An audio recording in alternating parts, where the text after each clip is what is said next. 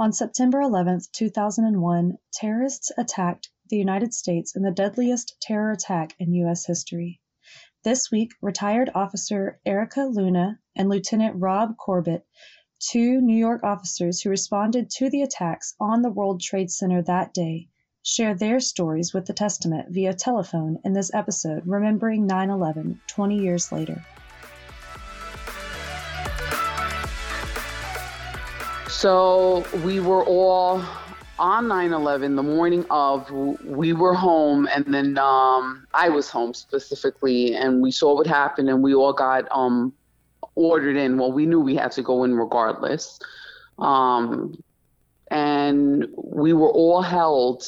I was working in police service area number seven which is um, housing. It covers uh, public housing and everyone from all the different boroughs. Um, Manhattan got hit first in terms of deployment.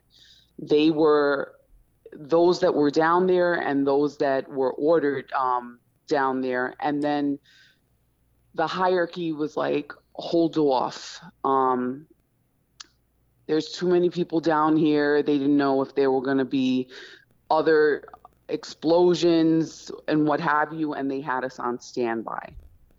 Then um, in the days following, they had us down, uh, going down exactly to the World Trade Center site and digging through debris and like a bucket br- br- brigade, sorry. And we were all like, just kind of like a line, a line of um, men and women just sifting through trying to find uh, proof of life. And just to give you an idea, I know we, we've all seen things on television, but it was something out of a Mad Max movie mm-hmm. when you went down there in person. Um, just a very surreal, eerie. Um, I mean, it, for the most part, all the first re- responders and the firemen, um, we were all on on pilot mode. You know, so it wasn't like um, anything out of the ordinary. But I distinctly recall it feeling like oh my God, the only thing that I thought of was this is something out of a Mad Max movie. It's just weird. And you could still smell, they were still putting out fires mm-hmm. and that, that, that was basically it. And between that and also the Staten Island landfill, that's where um, my my comrades and I would get sent. Um, I'd go along with the sergeant and a group of us, but there we had more protective gear. There we had more um, like the not the uh, not the hazmat suits, but we'd wear like the just like a whole white, um, almost like a painter suit. That's what they had us in for, for that, and we had more um more equipment in terms of masks. So like a Tyvek suit. Yeah, but just like the plain, not nothing, not the hazmat one right, that right. you know I've been fitted for, and and that's totally different. But they did ha- give us more protective gear for that, but it was so, just it, a very uh, surreal, weird experience. What, what was your normal assignment? Uh, well, we worked patrol. Mm-hmm. I was um, a, a patrol uh, cop, and I worked four to twelves. And then during 9/11, it was no, uh, it, there was nothing normal about it because you oh, yeah, have sure. days off. Um, RDOs were canceled, and you were working probably 15, 16 hour days at, at bare minimum and not including travel time. And it was like a, just uh, a group, like you had older people, you had seasoned veterans, and you had um, brand new babies. Like I had started in 2000, so I was like um, brand spanking new at that yeah. time. Mm-hmm.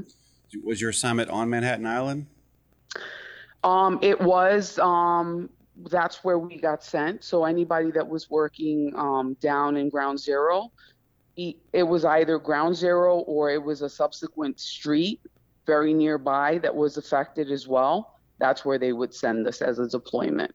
So it wasn't like we were doing our regular day to day. So the, you know, the the command at a command level, they decide who would go down. So we we were sent down quite frequently from uh, Police Service Area 7. And it wasn't just myself, they designated a supervisor to go down with us. And it was people, it was citywide. It wasn't just people that worked in Manhattan, mm-hmm. it was people from all the different boroughs that were sent down there. So people from Brooklyn would would go, people from Staten Island. It was just they would try to swap out the the manpower, but for the most part, a, a lot of us got sent there. Mm-hmm. And so, of course, the elite units as well. So yeah. like emergency service unit, which is our version of SWAT and right. FD. So mm-hmm. prior prior to 9/11, but I mean, what was your regular assignment when you were in patrol? Where where was that? Oh, in the South Bronx. I was working in the South Bronx. So um, great group of guys and gals, and, and mm-hmm. a very high crime area. You know, um, so we covered public housing. And your regular shift was in the middle of the night. I'm guessing, being yes, brand new. I, um, I, I was working four bys, which is um the, the, the evening shift, four to twelve, and right. it was a, a, a very active uh, environment in terms of uh, crime and whatnot. Okay, I learned so, a lot. Listen, of all the places oh, yeah, I have I worked, bet. and I, I worked in every in every single borough. That that was um, I worked with the greatest group of of men and women. I had the best supervisor on the planet, uh, Thomas McSweeney. He taught me everything I know. Um, I sing his praises. He's uh, retired now as well. And um, he didn't hold me by the hand. I told him I need to learn how to do everything mm-hmm. independently, mm. and he made sure that um, that I did. Yeah. So you got off at what time in the morning then? Oof. Uh, On 9 11. So before you went um, home. oh we i don't even remember what time we were sent home that night. Um we we were held at i think on, on a borough level um people that were um held held over. I don't remember how many hours they kept us and then before getting released but then it was to to return back. It was kind of like um you were basically living. It's like anytime there's like a high scale event uh, like uh, um, like Hurricane Sandy. Those were times that you know you're working around the clock, and uh, you know your family can't depend on on you coming home because you, are not. You right. just around the clock. So the I'm talking about the the night before 9/11. So. Oh, the night before. Yeah, so was, Monday night. Did you work off. that Monday night? Um, so I worked that Monday night, and I remember getting off, going home, going to bed, and then my wife woke me up with everything that's going on. Did you television? Work, right? Yeah, yeah. Did you work the um, the shift before 9/11 that I, Monday night? Do you know? I, I'm sure I did, but I don't remember. Yeah. If I was RDO or if I worked, I remember getting a call from my mom in Florida. Mm-hmm. Like, turn to my mom called me first before we got the calls from the commands. Mm Erica, turn on the television. What is going on in New York? And my mom, um, my mom lived in Florida, Southwest Florida, and mm. she's like, "What is going on over there?" And then she was the first call, and then I was I was asleep, so I'm sure yeah. I probably did work the the night before. And then I'm like, "Oh my god!" And then um, we all knew. We all start calling each other, and there's like, um, "Yep, we're all getting ordered in," and we knew. Yeah. And, so and we, tell me a little more about that. In. Tell me a little more about. Um, okay, so your mom calls, and I'm sure there's a range of emotions going on with her right now. I mean, obviously something's happening in New York. You're a New York police officer. right. Um, I'm sure and, that yeah. So then tell me all, what's going on in your mind. I mean, you know, obviously you're going to get deployed, but what's happening in your thought process? Well, I don't know if anybody else felt like that, but I, I, I when I saw like I think one tower had gotten hit, I'm thinking that tower's coming down, and I don't know why I, I really did feel like it was coming down. Mm. It just um and and I have no engineering um uh, structural engineering degree. I don't I just felt like that was coming down and it's like I'm my mom is not a nervous Nelly. I think my mom's always been I don't think I know. Um she's passed now. I just lost her this year. Um but she went to her homecoming um with with with our heavenly father and that's always put me at ease. She's never been nervous about uh, me working as a police officer. It didn't matter what capacity. If I was in a, a decent environment, if I was in a high crime environment, but I could tell she was nervous, and she's not typically a nervous person over the phone. Mm. And she's like, "What is going? What is going on down there? Turn on your television." And I was dead sleep because I would sleep in in the morning. And I'm just like, wow, that's crazy. But I really felt like in my spirit that that, that tower was coming down. Mm-hmm. And I had visited that um I had visited the World Trade Center as a child. I had visited as an adult. That was like the thing to do. I grew up in lower Manhattan. Um, I had been to a restaurant uh, called Windows on the World uh, that had like um, you could have dinner there. They had like a little bit of um, after work. It was the after work crowd from Lower Manhattan that would attend, and this is all even before I was uh, an active member of the service. And yeah, I mean, it's just it's one of those situations that I, I go to the monitoring appointments every year, but you, you you don't think of that. And I think the the the only time that I really think about it is when you hear more and more people that you you work with, whether you know them or you don't, because we have four, over 40,000 members that have died 9/11 related. Mm-hmm. Yeah. So, um, so your mom gives you the call, and then you realize that you're going to have to go into work. Oh a lot no, of, yeah, lot of, a lot of emotions going on at this point in time, but um, you know, you knew you were going to go into work. Did you just start getting ready to go, or did, did yeah. you actually start getting the calls? Yeah, no, no, no. I was already en route yeah. um, when I got called so, from from admin. Yeah. Mm-hmm. So so tell me then, um, when you get on to when you get to Manhattan there, um, I, I, guess did you already have a reporting station? They already told you where to go to report in. no, they or? made us. They made us go to the borough, the okay. the Bronx borough. So I believe it was at the four eight. They had everybody that worked in the Bronx report to the borough. Okay. So um, that's how they decided to do things, and they did not send us down um, day one. I believe they sent us down. that was my next question: day. is if you went down right. the first day. No, they okay. had us on standby.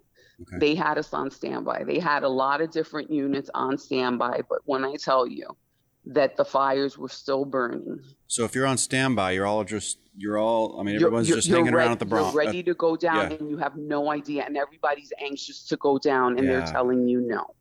Yeah. Yeah. Um, okay, so day two, I guess. Um, I mean, did y'all even go home that night or just stay in the boroughs or what? I don't remember the exact um, shift. I know they had us working probably anywhere from 15, 18 hour days. Mm-hmm. And I'm sure there was enough time. And um, there were people that had to like stay at the commands, especially people yeah. that live in upstate New York.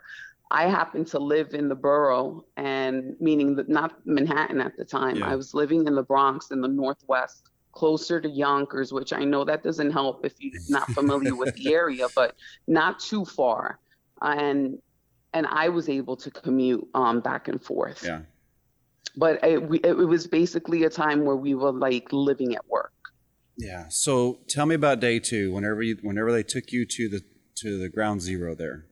So so day two was pretty much the the same setup. If I'm not mistaken, I specifically went down on the 13th, and that day they had me go down to it was oh i'm trying to think of the street. I can't remember the street but it was definitely like at the exact site mm. where debris was everywhere. Um fires were burning. We were literally just lined up like it didn't matter. There was no um um, there, there, w- there was leadership in the sense of telling us um, where to go, but you basically went wherever and you sifted through wherever. There was one specific spot where the towers came down where they were only allowing um, ESU personnel mm-hmm. in that um, specific area, which is again our um, SWAT. Mm-hmm. But they had us all lined up and basically just passing buckets. Mm-hmm trying to um, trying to um, ascertain, trying to see if there was proof of life, and if we did find any type of body parts, um, that was going to go into a makeshift morgue where, grace of God, um, we had members of the service that prior to becoming cops, they had actually had their like funeral director license or um, for any MOS that worked in a different state or, or country for that matter and became U.S. citizens and became law enforcement, they they were um, assigned to work at the makeshift morgue that they had. Mm. And that was basically tagging.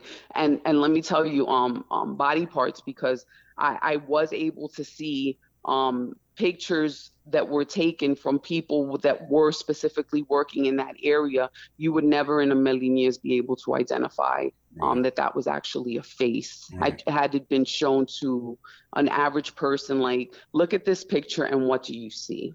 Mm. You wouldn't be able to make up. And it was just that level of expertise where they knew exactly what it was because they had handled the remains specifically and they were just tagging um, for the purposes of um, vouchering, for, for lack of a better term. Mm-hmm. But very um, very distinct. Um, mood, of course, you know, we make the best of the worst of situations. Um, I worked with a very, I was in a very close knit um, housing unit. We all worked together, band of the hand, because it was high crime. Even if there were any types of interpersonal conflict, people were were tight as glue, and we were very. Um, we we always had each other's backs and being in that type of environment you know we would try to make light of things but i think it was a very somber it was yeah. a very somber um, mood i remember that yeah so how many days were you sifting through rubble was oh that, um, that pretty much your job for a while? days.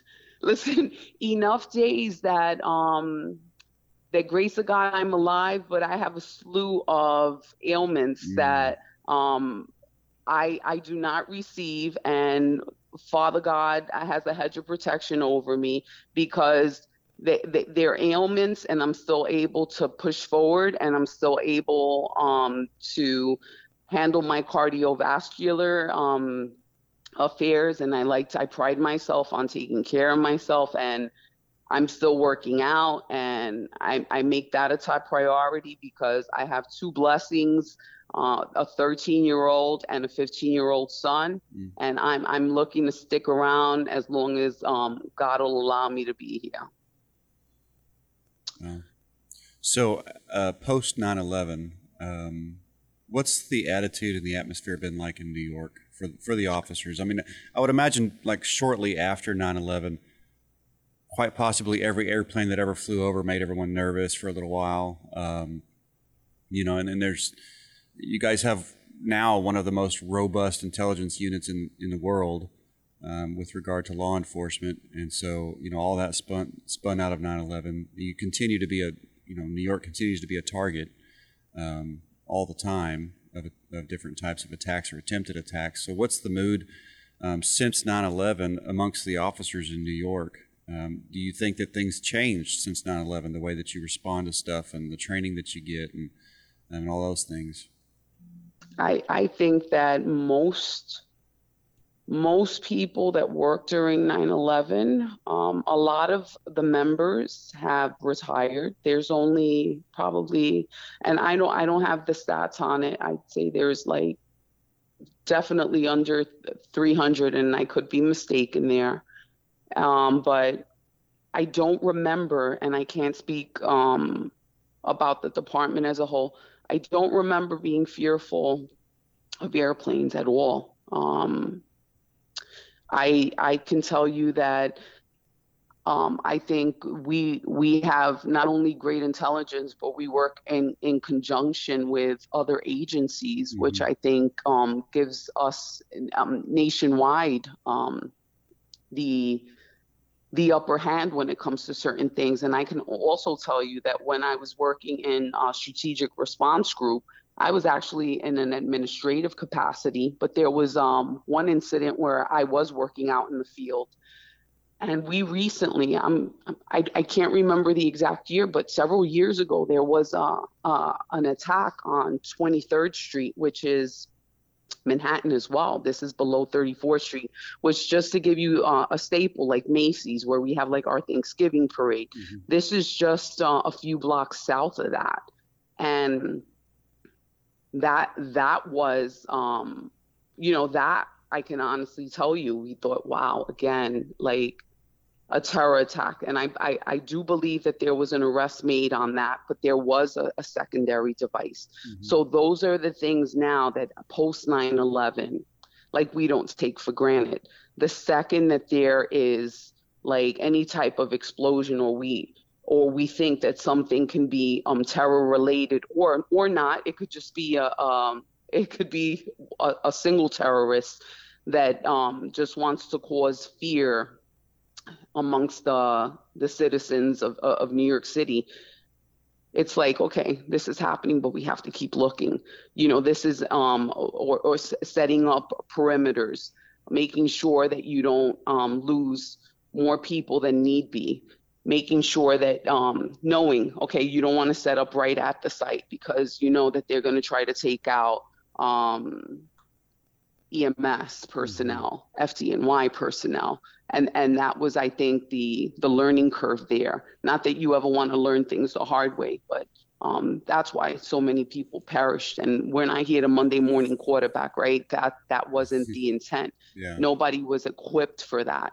But we we brought in um, masterminds like my agency has done a, a phenomenal job making sure that um, we work in conjunction with other agencies and that we do um, stay on top to make sure that social media accounts are being monitored to ensure that people aren't um, that we don't um, allow ourselves to be susceptible again. And can it happen? Absolutely. Can it happen at any time when you least expect it? Yes. And that's why being prepared is very important. Right. Good word. So, um, were you a, a religious person on 9 11 at the same time, or did that come later? Uh, well, no, no. I was raised. Um, I had um, generational blessings. I had uh, a, a, a, praying grandmother. I had a praying great grandmother. I had a praying mother, um, which is probably why she was very like. She wasn't the type that needed to converse with me on a daily basis because yeah. she was like, God yeah. has you on the palm of his hands. I'm not worried about you. I'm not worried at all. You have a hedge of protection over you.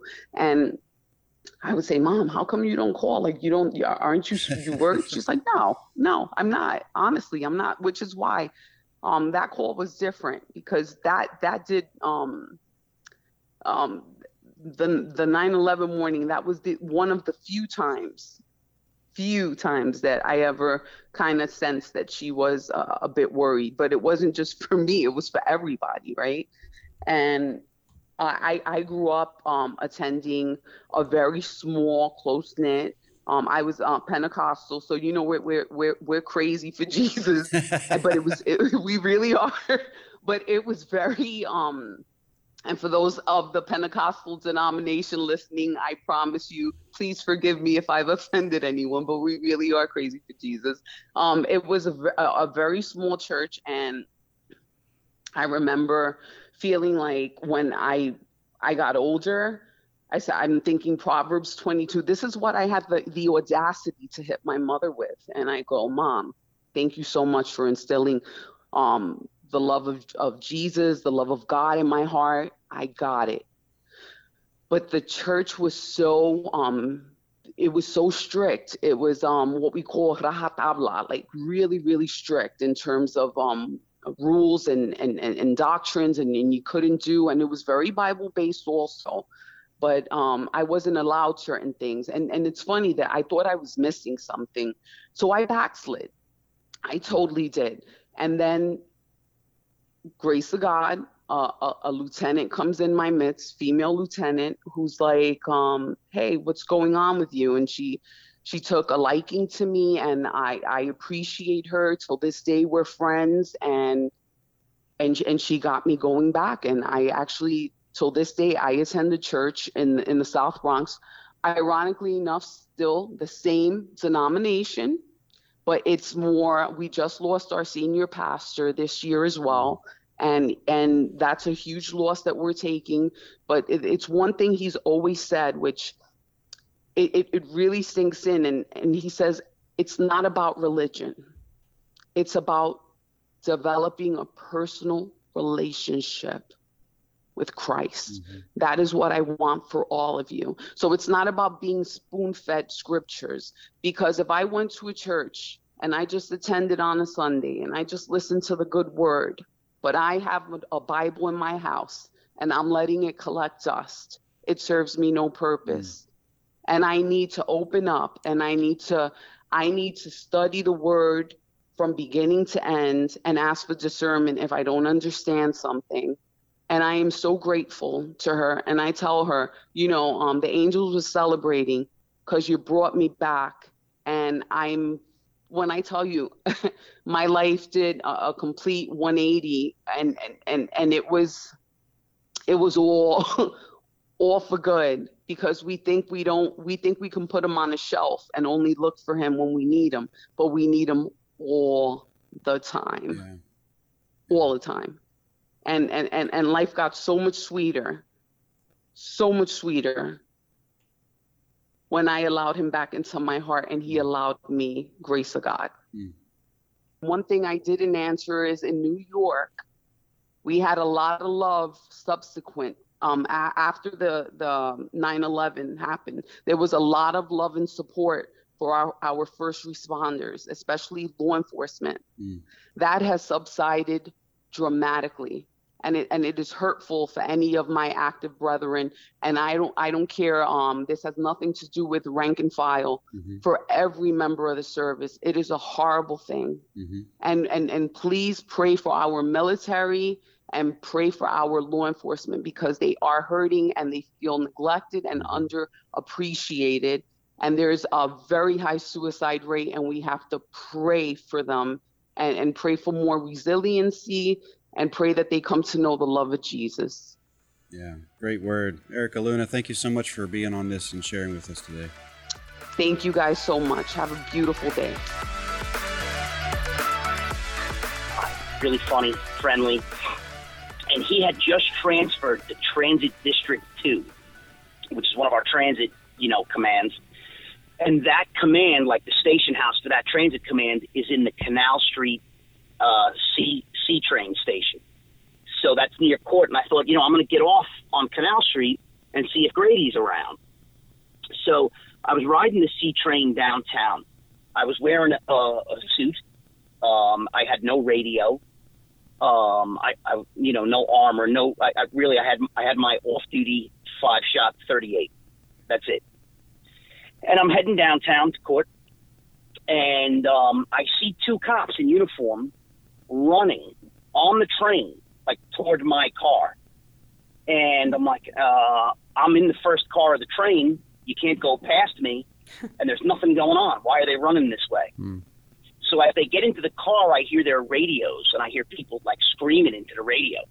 Mm-hmm. And I'm like, what, what's going on? So I'm just thinking, you know, maybe a cop's, you know, in a fight. Mm-hmm. And we pull into Canal Street and they leave the station um, and, and they go running.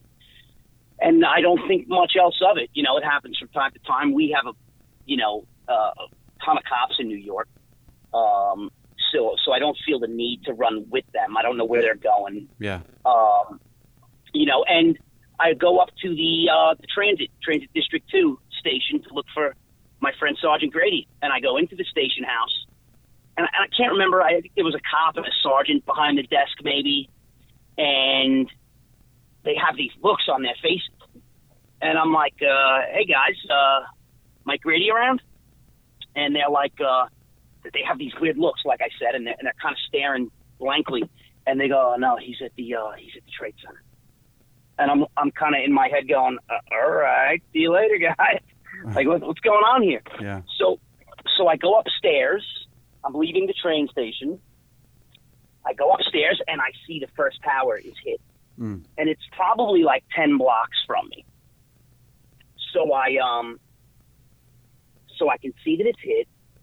Um, and I'm thinking to myself, I wonder, you know, geez, what is that? Like it, it looked, um, it looked like it was. I, I was sitting there trying to figure it out. Was that was that blown from the inside out? What happened? I, I wasn't thinking plane, um, but it didn't look like an accident. Mm-hmm. And I'm walking southbound on Broadway, getting closer to it.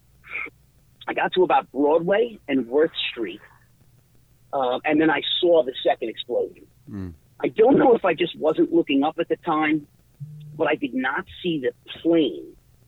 Now I was I was to the north of the towers, and we know that the second plane came from the south. Right. So it's possible my view was obstructed, or I just didn't look up. But I did look up and see the fireball and the explosion, mm-hmm. and the, the, sound was delayed. Um, I wasn't far away, but I want to say there was like a second between the fireball and the ridiculously loud boom um, that came after it. So I had been heading to court, and I thought, all right, well now we know it's not an accident. Mm-hmm. Um, we're under some kind of attack, and instead of going to court, I'll go to headquarters, which is also right there, because um, I'm sure they're going to muster cops up, put us on on detail rosters, and, and have us go help. So I, I ran to headquarters, and they were evacuating the building. Uh, they were sending all civilians that worked there home, and they lined the cops up. Now, keep in mind, I'm in a um, a shirt and tie. Um, I don't have any gear. Um, so, so we get lined up, and they put us into squads of like one sergeant and eight cops, and they start to give us assignments. So we were standing around for a while before it got really formalized. I went down to the base of the Brooklyn Bridge and I started helping, um, you know, just sort of direct people to get out uh, over the Brooklyn Bridge. So the Brooklyn Bridge became a walkway, hmm. and um, like thousands of people were just walking out of Manhattan. It was it was pretty pretty creepy looking, or uh, mm-hmm. that's not the right word. It was it was it was eerie, you know. It was very unusual. So um, nobody would listen to me because I'm wearing a shirt and tie. Yeah. Uh, yeah. You know, and, and so I, I thought to myself, all right, I got to get back to headquarters, and I have to. There used to be a, a place in headquarters that we call the equipment section, where you could buy, you, you know, uniform stuff. Mm-hmm. Um, and so I go back to headquarters, and I'm I'm walking by. There was a bank of phones of, of payphones for those who remember payphones, and uh, there was a bank of payphones, and uh, we we had cell phones then, uh, but no cameras in them, no apps, nothing fancy, and nobody could get a signal, um, either because they were overloaded or because there were big cell uh, antennas on the top of the trade center, and maybe mm. they were off already. Whatever the case may be, no, nobody could get a call through. Mm.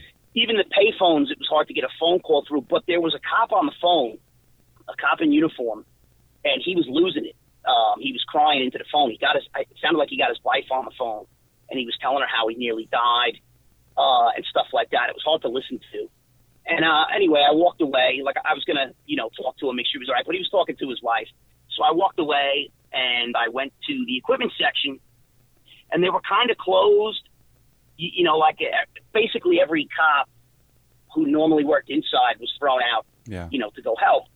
And but but there was one guy in there, and I said, hey, I either need like the bike shirt because our, our bike shirt's like a polo. Mm-hmm. You know, it's got patches on the on the shoulders and it says NYPD on the back, or like the windbreaker, the raid jacket. You know, that's kind of same deal. Like mm-hmm. I said, you, I said you got to hook me up. That nobody can see me, nobody's listening, and um, so I, I ended up with a bike shirt. I uh, I think I threw away my um, dress shirt that I was wearing, maybe the tie too. I don't remember. I put the bike shirt on and I went out. At least I was identifiable now. So so I'm out there, and the first tower comes down, mm. and the dust came far enough that we had to sort of retreat into a housing development that was across the street from headquarters. Um, and then when the dust settled a little bit, we got back, and I got mustered up and put um, into a station house security detail. So I was on various posts around headquarters for most of, of the rest of that first day. Um, uh, I had to have my eyes washed out uh, at least twice from all the dust and, and stuff in the air. Um, they did not come out with masks, and, and it was crap masks that didn't really do much until around halfway through the day. Um, and, and that was it.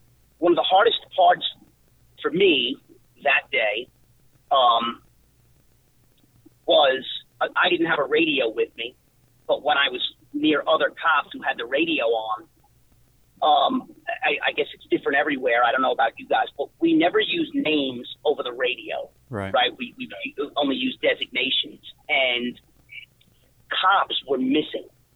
Nobody could find them. So they were actually going over the radio with names, like saying things like the dispatcher would say, Officer Jones, Officer Smith, you know, 13th precinct. If you're on the air and you can hear this, please call your command. Hmm. So that was that was woof. Like you know, you were just like, oh my god, you know, that's never happened before. Right. Um, and and you it started to hit home that like you know, there's cops buried in there maybe and, and stuff like that. So, um, about halfway through the day, I finally got a cell phone signal through to my voicemail, and I had like 30 messages. That was a little tough too because you know, people back at my command knew that I was downtown, um, but they couldn't find me either. I had no radio, and I couldn't get a call through.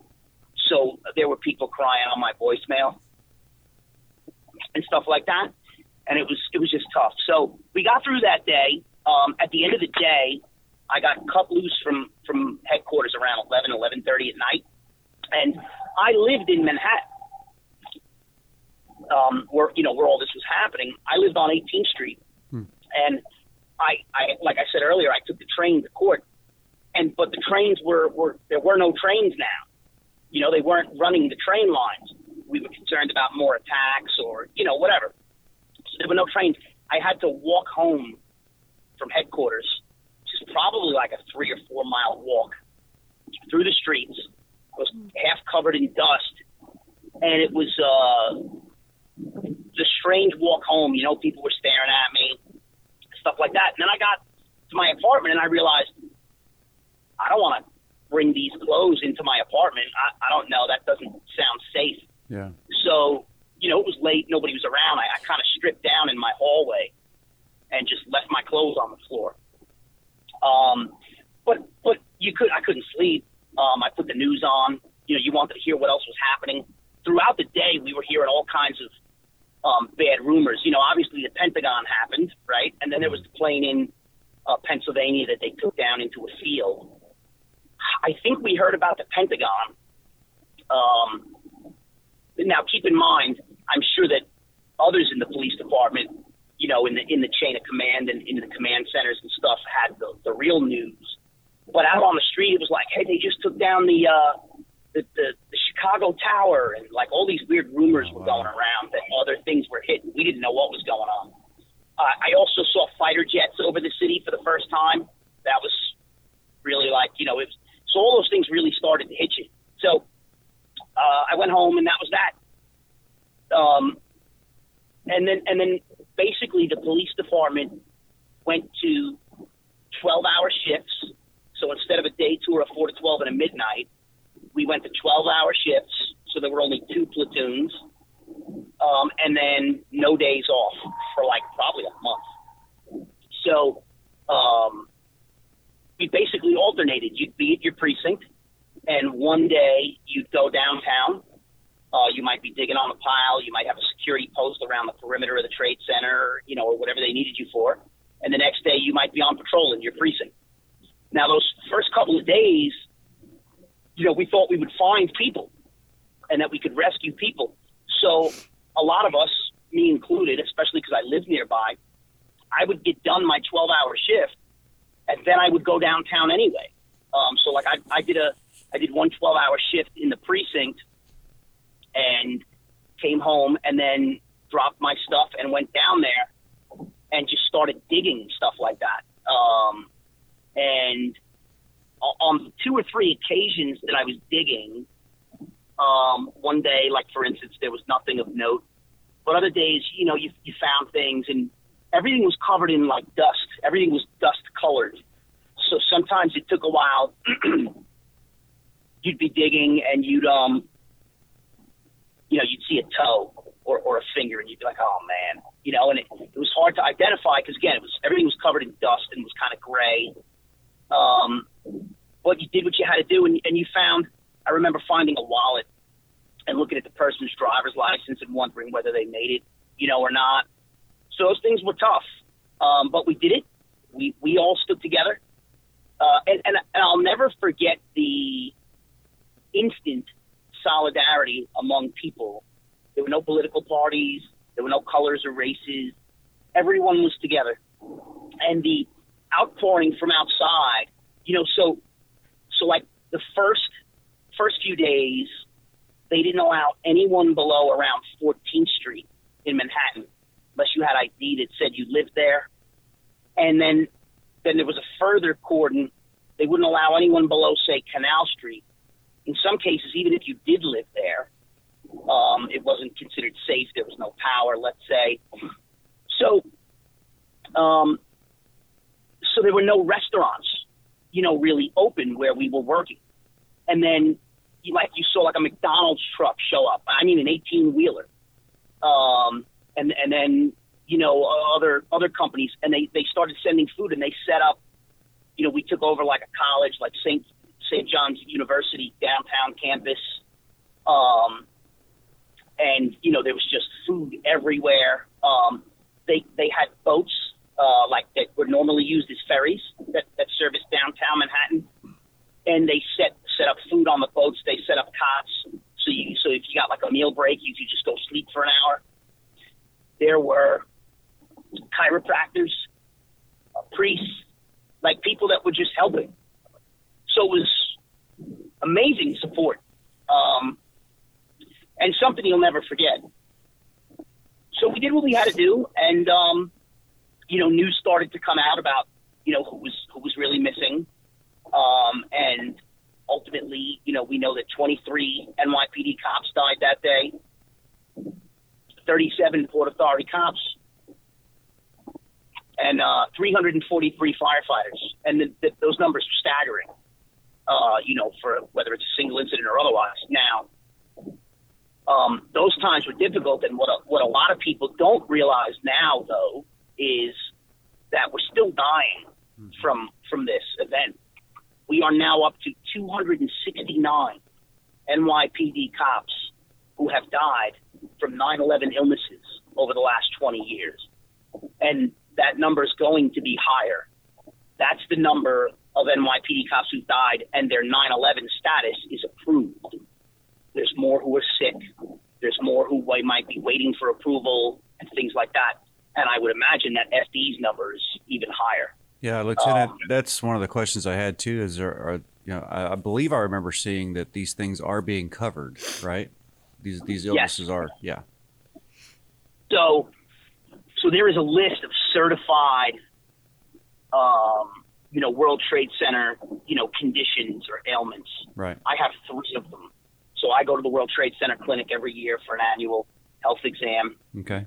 Uh, and I have now um, the chronic rhinitis. I couldn't breathe through my nose anymore um, and I, I had surgery on it, and they covered it all. No co-pays. It doesn't go through your health insurance. Um, and then sleep apnea came along, and that's another World Trade Center illness. Um, and, and some people go, sleep apnea? How could that be a World Trade Center thing? I've, I've actually had some people sort of have the attitude of, oh, now they're just making stuff up. You know what I mean? Right. Yeah. But um, they believe that all of the stuff in the buildings you know, asbestos, or whatever it may be, that we breathed in down there weakened the muscles, I guess, in the esophagus or whatever huh. can tend to cause sleep apnea. And then now I have acid reflux as well, another World Trade Center. So thank God for me, it's nothing deadly. Yeah. Um, but but like I said, we're up to 269 in the NYPD who died of 9/11 related cancers, things like that. So, you know, it, it seems like every day now, I see a post on Facebook or somewhere, you know, about a retired cop dying of a 9/11 cancer, and you just can't help but be scared that you're next. Mm-hmm. You know. So, I guess that's uh, kind of the gist of the story. Yeah, um, so let me ask you since 9 11, so as an officer moving up through the ranks for the past 20 years, what has been the attitude of the New York Police Department? I mean, I, I would, I, it, like it did across the country, it changed the way that we respond to things, the training that we've been through, and, you know, the different things that are going on. I know in New York built one of the most robust intelligence sections in the world. Um, so for you guys, for the past 20 years, what's changed since 9 11? Well, you're absolutely right. the way we respond to incidents has completely changed. Um, and and you're also right about our intelligence uh, our intelligence division was always a, a solid uh, piece of the police department, but now it's uh, as far as police departments go, kind of a mind-numbing um, accomplishment, I guess. Yeah, absolutely. Um, that we're proud of.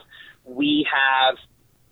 I don't know if you're familiar with the term SCIF. You're, you're involved in intel, aren't you? A little bit. Yes. Yes. Stuff? Yes. So we ha- we have a SCIF mm-hmm. um, at NYPD headquarters. For those who aren't familiar, I remember correctly, it stands for Secure Compartmentalized Information or Intelligence or something. Correct. It's basically a top se- top secret vault, yes. right? So yeah. I think we're the only police department, municipal police department in the country that has a SCIF. We have a SCIF at, at NYPD headquarters that was approved by the by the federal government. Mm-hmm. All.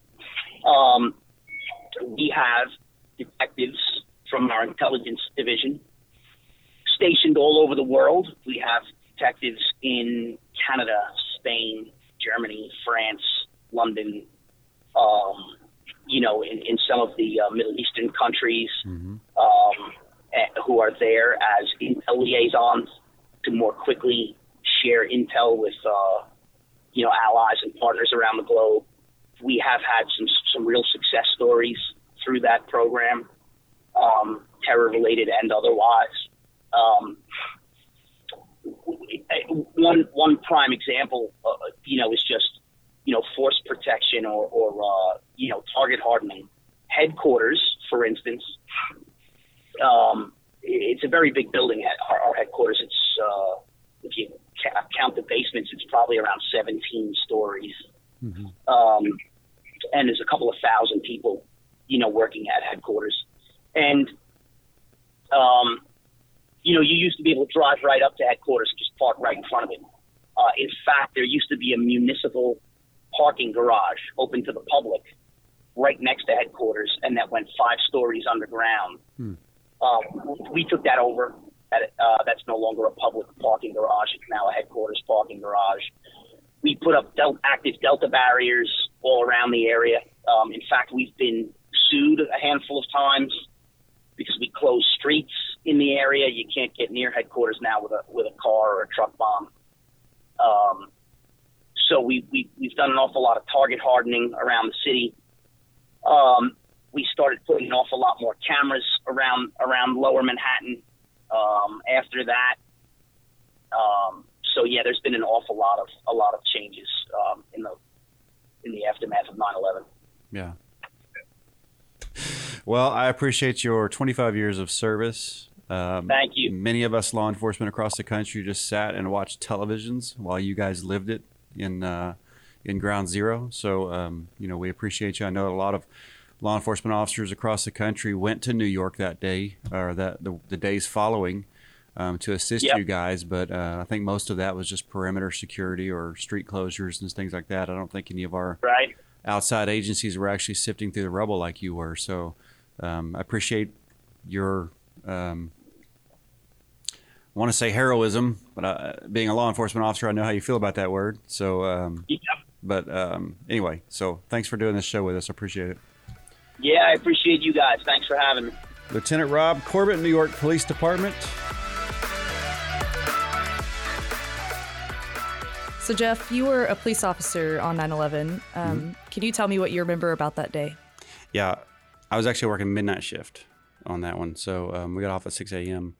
And I remember I don't remember why I remember this, but uh, I remember the last thing that happened before I left the parking lot, before I got out of my patrol car. There was a dispatcher that sent out a message to everybody and said, Hey, everybody, it's be nice to your dispatcher day. It's National 911 Day, right? 911, you call 911 for emergency. So she said, It's National 911 Day. It's National, you know, be nice to your dispatcher day. Nobody thought anything of that. Was, oh, yeah, that's funny. Oh, wow, it's 911.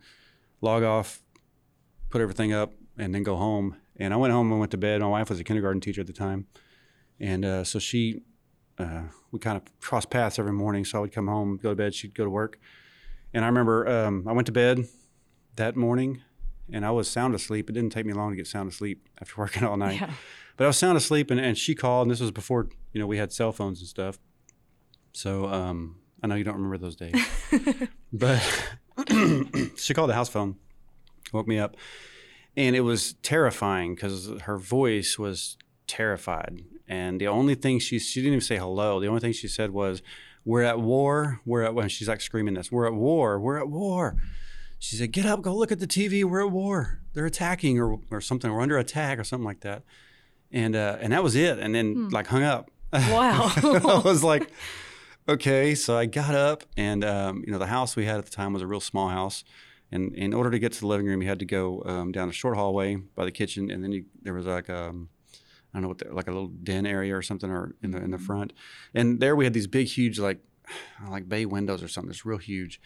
And so I went down the short hallway by the kitchen, and I stopped before going into the den, and I and I really slowly just peeked around the wall and looked out of the window just to see do I see any Is like there flames, smoke, yeah. fire, flames, bombs, uh, you know, or like there's a lot of images, you know, like Red Dawn. Is are people parachuting right, into the right. country or what, what's going on? So I look around and, and of course it's sunny, it's clear, no problems there. So I kind of really like scrouch down and kind of kind of creep over to the TV so I can get the TV on. Uh, and that's where I spent the rest of my day. Mm-hmm. Uh, I didn't go back to bed. Um, believe that, that that was a Tuesday, so it would have been my my my Friday. So I didn't have any have to come back to work for a couple of days, but um, so I stayed up and I watched, and my eyes were just glued to the TV. So by the time all this happened, though, I'm not really sure what time she called me, um, but the second plane had already hit the second tower. Mm-hmm. So that's where I started watching television.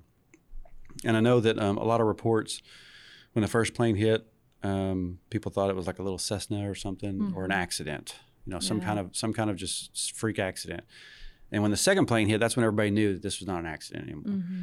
Um, so as I'm watching television, then reports start coming out about um, the Pentagon um, being hit.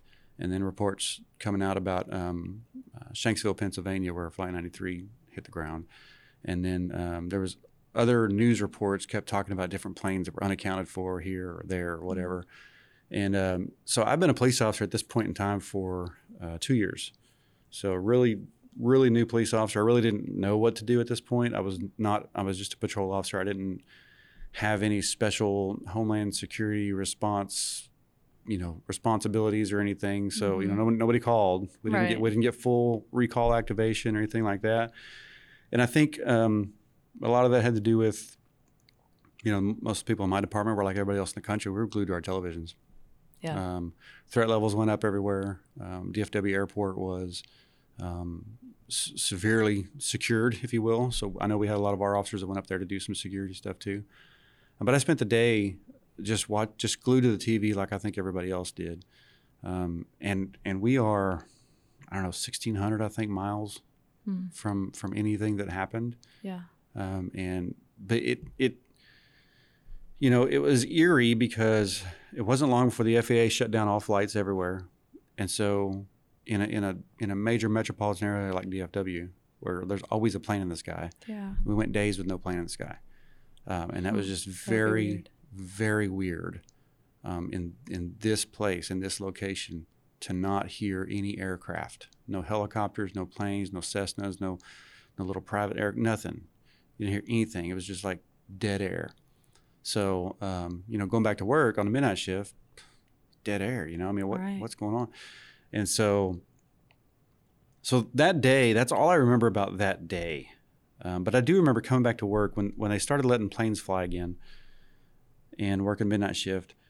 We got calls and we ourselves called them in too. Every time you saw a plane, uh, we know nothing about aviation. I don't know. I mean, I know a lot about aviation, but you know, when I'm looking at a plane, I'm like, I don't even. It looks low to me. Okay, it looks low and it's heading to downtown. Man, we got so many of those calls. This plane looks low; it's heading toward downtown.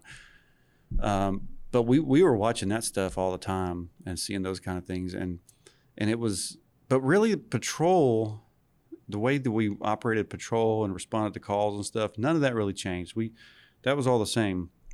But, um, but yeah, we were always looking in the sky. Yeah. And always just kind of, but, but that was a, I'll never forget that. And it, other thing too, um, so Terry, my wife, she actually found out that day that we were pregnant with our first daughter, Abigail. Hmm. I was going to ask if y'all had children yet. Yeah, no, um, we didn't. She had a doctor's appointment scheduled for that day. Yeah. They didn't change it. They kept the appointment, so she went to the appointment. Um, I guess I, I don't know how she went there. I don't know if she went was you know trying to dodge the bombs as well. I don't know. You know, she was pretty freaked out when she called me, but right. she ended up going to the appointment that day, and that's when she found out that we were pregnant with my with my daughter, who was hmm. in who was in born in May. So um, that had to be like a flood of emotions on that day too. Then yeah, I mean, uh, yeah, I should ask her about that. Yeah, I don't know. Um, I just I know that you know the the law enforcement side of me was really kicking in and trying to figure out what's what's next because mm-hmm. I don't think anybody thought this this was done. Right. You know, you, you just had four planes hit four different targets, and I don't think anybody thought we were we were out of the woods yet. We we thought there was a lot more to come. Um, I remember also thinking that day because earlier that year, and I can't remember exactly when. It seems like March or something. The movie Pearl Harbor came out, mm. and that was earlier in the same year. And we, my wife and I, went with some friends of ours to opening weekend to watch that movie.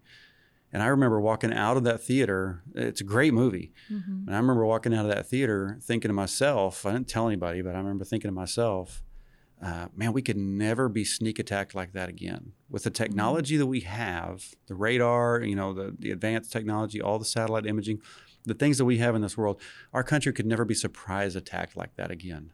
Hmm. And and I remember on 9/11 watching the TV, I remember thinking, I remember telling myself that yeah. back when that movie came out, and I was like, oh my gosh, they did it. Wow. You know, they they used commercial jetliners. Um, and so, anyway, but I learned years later much more about that day and much more about the way things operate and um, some of the things that, that may have caused it to to happen the way it happened. And, and you know, anyway. Yeah. So, what has changed since that day, um, like in regards to security of the United States and stuff like that? So uh, everything. Oh yeah. No, it, it did everything. I mean, the entire way that we think and operate as law enforcement, as firefighters, as you know, first responders, to everything changed. Mm-hmm. Um, and so, I mean, grant funding and federal funding stuff started coming in. Training was available left and right all over the place. Um, they started to establish uh, fusion centers, things that you know that people would be able to be able to share information with one another. Local, state, and federal agencies share information, try to find you know the, the little suspicious things that people are doing that might turn into something um, to try to get a better beat on that. Um, they created the Department of Homeland Security, which was created out of, they used 22 federal agencies that were already in existence and they combined them. Mm-hmm. And that's how they made Homeland Security. And so that's, you know, the actual Department of Homeland Security has so many things under it right now. Um, I, I, think they s- still sometimes don't know what they're doing because, uh, I mean, you have ICE, you have, you know, Border Patrol, you have the intelligence components, you have, there's just so many pieces of DHS that are part of DHS. Um, but all that was combined together. Um, and a lot, and we got trained on response. Response was much different. Um, response and incident management handling.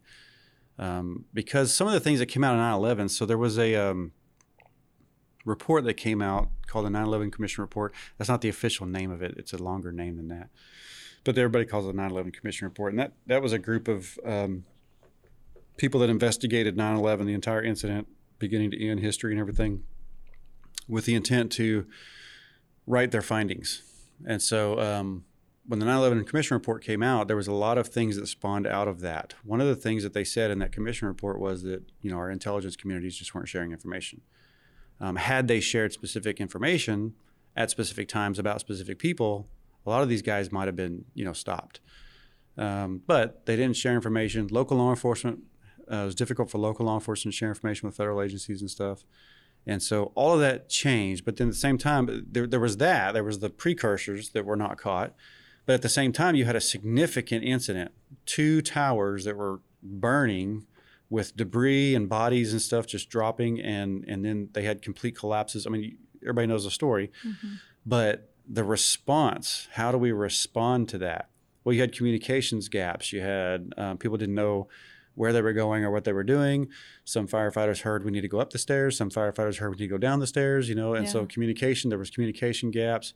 Um, radio signals were were having trouble getting where they needed to get, um, and so one of the things that was built out of that was this national way to manage incidents. It's called the National Incident Management System, and you know, so we all got trained in that and how to do that and how to perform different roles and different functions and, and actually responding to significant incidents to effectively reduce or mitigate the the hazards that are going to come out of that anyway and get people back to normal so everything since 9-11 in the way that we work and think, outside of just regular patrol response, everything mm-hmm. else is uh, has completely changed. Our thought process has changed. Our mindset has changed, and and life has been geared toward terrorist activity since 9/11 hmm. for us.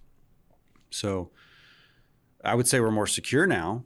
Yeah. Than we are. I still think there's gaps, mm-hmm. but I would say that we're we're more secure. We're more prepared, and it still it still kills me too to watch some of the YouTube video. It's all over YouTube. Mm-hmm. You watch, you can watch it all over again if you want to. Yeah. You know, but for those of us who watched it that day, um, it, it's just as terrifying to watch it mm-hmm. now as it as it was the day you watched it.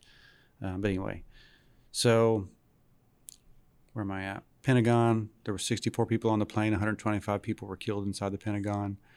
Um, the Twin Towers, 200, 2,973. I think the new new number might be about 20 or so more than that now. 9/11 Commission reports at the time was 2,973 people. That includes firefighters, police officers. Um, 343 New York firefighters lost their lives that day. Hmm. Anyway, uh, 23 New York PD, 37 Port Authority police. Port Authority police, 37 officers lost that day. That is the most police officers lost in any department ever in one day. Yeah. Which, I mean, you can imagine.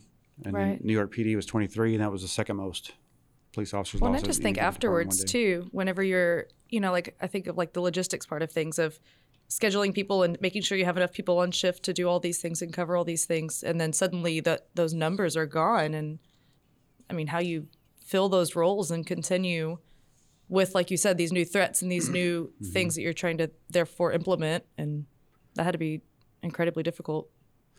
Yeah, I, I, can't even imagine that. All that on top of the mm-hmm. grieving of losing your brothers and yeah. Sisters. One of the things that's trained now um, all across the country when I talked about incident management and response is um, contingency planning for that. So in other mm-hmm. words, when your resources are exhausted, what do you do? Yeah. You know, like Newark Fire Department, their resources were gone. Right. I mean, what do you do now? Um, I know that our agency, we sent uh, several officers up to New York um, to guard posts and on streets as did many law enforcement agencies all across the country. Mm-hmm. So you had a, you had a huge influx of law enforcement and firefighters from all across the country moving into New York to support that effort. Yeah. Um, so you got it that way, but today when you do incident management, when you do planning and you know all that other stuff, you have have to plan for resource management like that. So yeah, there's a, a, children's book called The Little Chapel That Stood, and it talks about a church not too far from the towers. And um, one of the lines in there that gets me every time it talks about the um, they would come and they'd hang their their shoes on the fence posts, and then they'd put on their boots and go to work. And they talk about how many never came back and got their shoes. Um, but it's just a it's a really interesting story to read.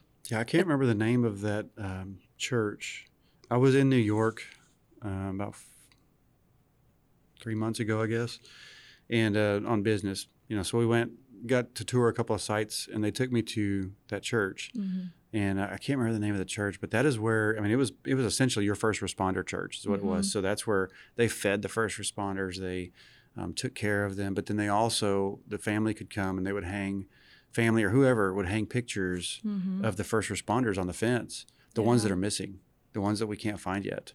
Um, they'll hang hang those on the fence to so people yeah. can start looking for them and help you know try to find them and stuff. So I am curious what you remember in nine. I remember the teacher stepping out, coming back in, which I think that's a lot of kids my age remember mm-hmm. that. Like this, her coming back in and her like her being gone for a long time, her coming back in, and then like them trying to explain stuff to us. But I don't remember how much they shared. Like I really don't remember any of that part of it. Um, but I do remember when I got home, which I don't know if we got out early or anything like that, but I do remember when I got home, my mom had called and told me to lock the doors and like, you know, stay safe or whatever because she was still at work. And so we were just home alone. And so I remember being scared and I remember like looking out my window, looking at all the planes, like if there was any planes flying overhead. I remember hiding behind my couch. Like, yeah, that's pretty much. Did you turn on the TV at all? Uh, I don't remember.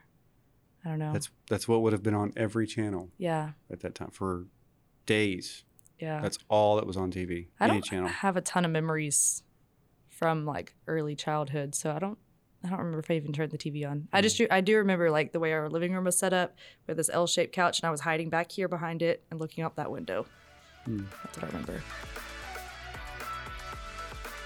Here at the Testament, we pray that the memories of those American lives lost in the attacks of 9 11 never be forgotten, and that our men and women of public service and our military continue to receive the support they need to protect the homeland against threats both foreign and domestic.